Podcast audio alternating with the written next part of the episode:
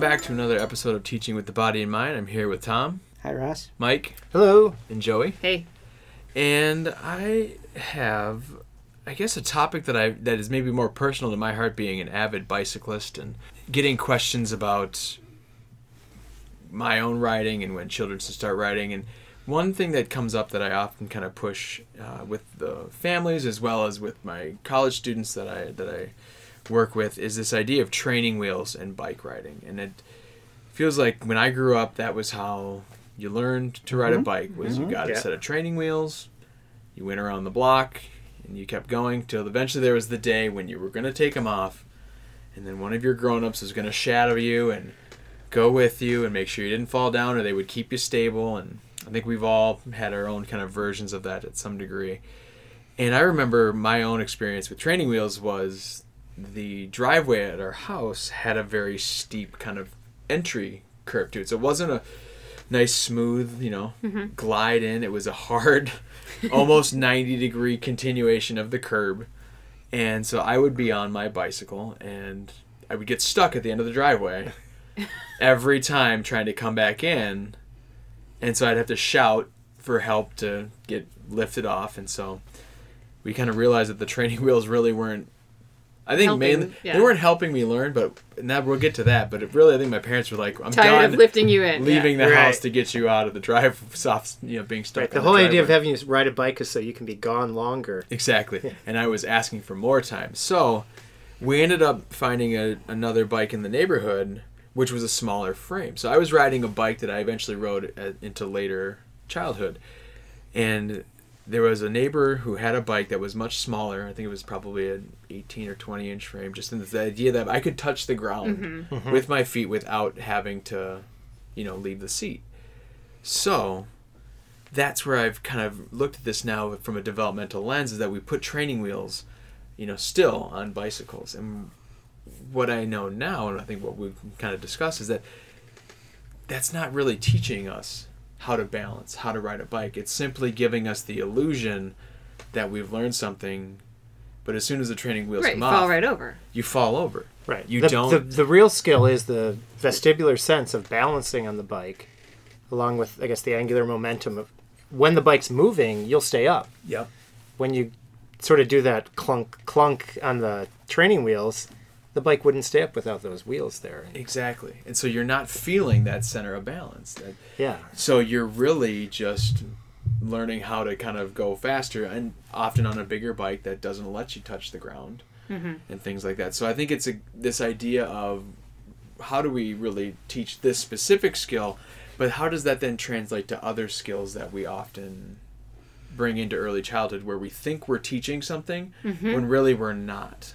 Right. So like propping up, or like you say, the illusion, because then when that support goes away, it's not as though the skill has actually been taught. Exactly. So I think that's where opening that up, and I think bike riding for me is one that I can easily kind of connect this to, and it's probably the clearer. But maybe there's other examples that we have, or I can think of like a, a, a physical play example that I, I haven't quite come up with the solution to this yet, but I have, it makes me think of we have a, a place where there's like a, a- a strong stick on some on some ropes. I don't think it's there anymore, but you know, so like a trapeze uh, that was in the woods, and some kids can take their arms on you know, hang from this trapeze and you know lift their feet up and Oh, go yeah, you yeah. know put their feet over Yep. and get pull themselves up to sitting some of them can even stand on this thing Yep. you know so they just have the strength and the i think coordination to Mm-hmm. you know be start from their arms but basically like lift their feet up over the thing and so i'd have some kids watching like i want to do that.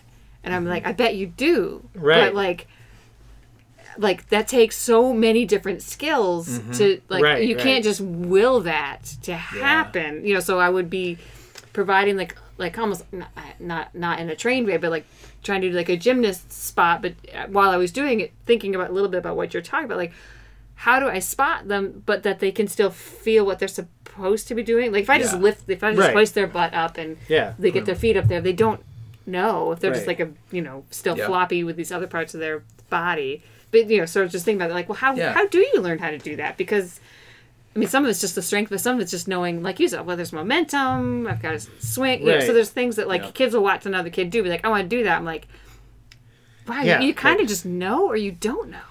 I don't like, and it's, there's some things that are hard to. Yeah, but some Like kids, riding a bike. Some kids are more coordinated than Right. others earlier, Yes. and Yeah. so it makes Yes. a difference what they can and can't do, Right. whether they want to do it or not.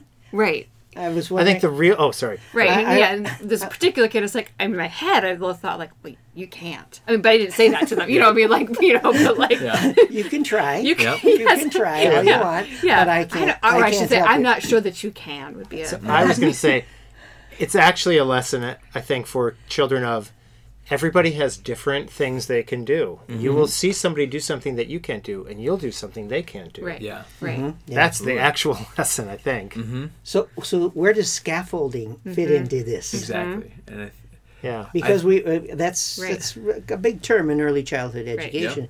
You you scaffold their learning. I can think of another example trying to teach kids how to pump on the swings. Yes. The more Oh, you yeah. explain it, the more confused The they are.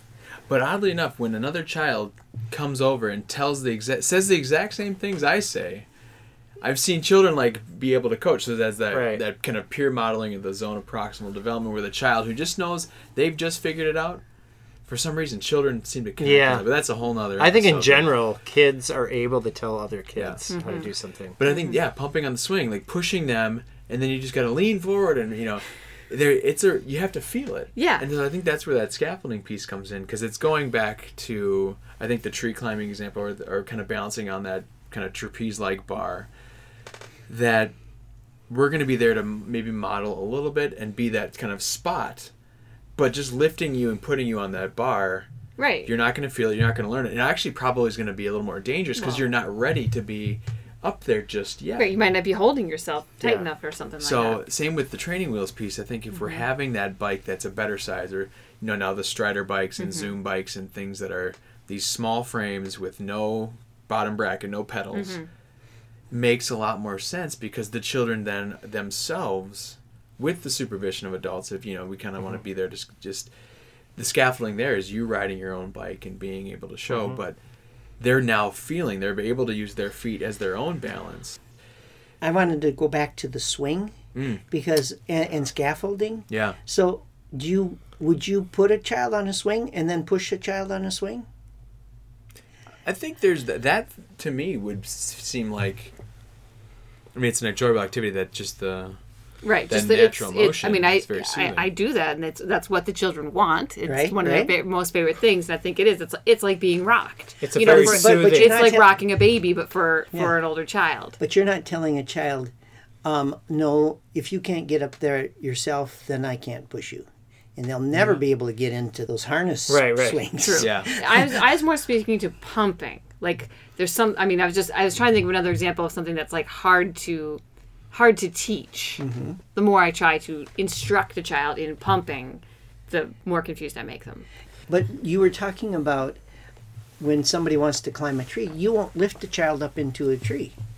Well, I wouldn't say I won't ever, but I, I would be thoughtful about just placing them somewhere that I don't know that they understand where they are and that they don't have center of gravity to hold on or or or possibly to get themselves down again. So maybe I'll use a different example. I wouldn't take a toddler and put them up in a tree thinking that they know how to hold on you know, and, and keep their balance while they're sitting on a limb or standing on a limb. Now, if it's a branch that they they need a boost, you know, and I, and I can boost them to a place where then they can get to. I, I guess for me, I wouldn't.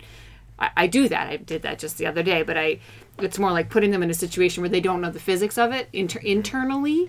Um, that then wouldn't be safe. Which is, a, I feel like, a little bit of a parallel to what Ross was talking about with the bicycle. You take the training wheels off, and suddenly they're like, "Wait, you know, and they're falling over because Yeah. they may they may not have gotten that internal sense of the of the Right. physics of it. And maybe that that's the the difference between climbing the trees or riding bikes versus swinging. That there's such a there maybe it's the social intention behind it Mm-hmm. that we often put children in swings very early on when they're not going to be uh, able to have that skill just to kind of have that back and forth Right. and there's that social piece I think so that- some people say it helps develop vestibular sense. I mean, that Yeah. might be other things happening with the swing example. For sure. but I just Right. the the pumping. Might, but I think was that if it to put them into the swing, and I think that's where maybe the the question then is the is it to just use the activity I have or another to example. Is it to build the skill Right. for that? Your good friend, the little baby exerciser.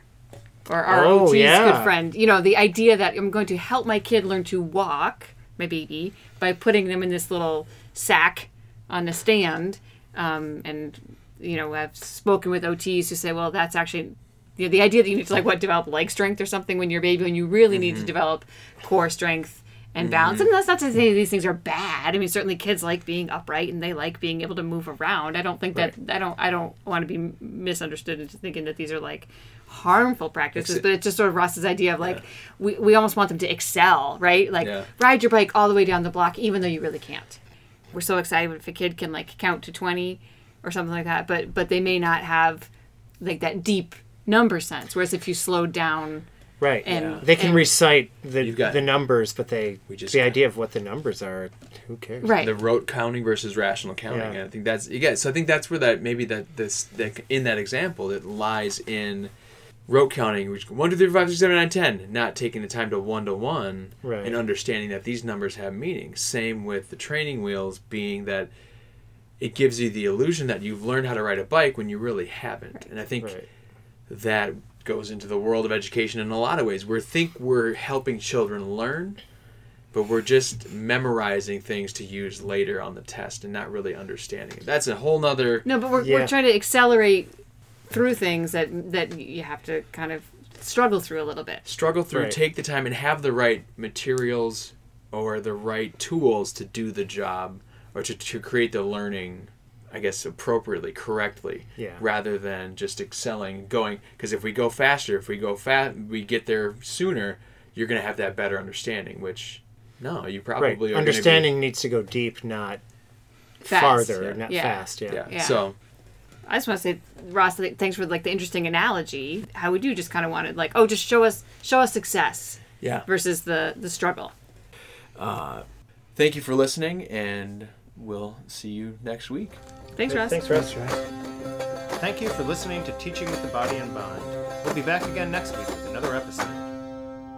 Music is by Big Wheel Popcorn.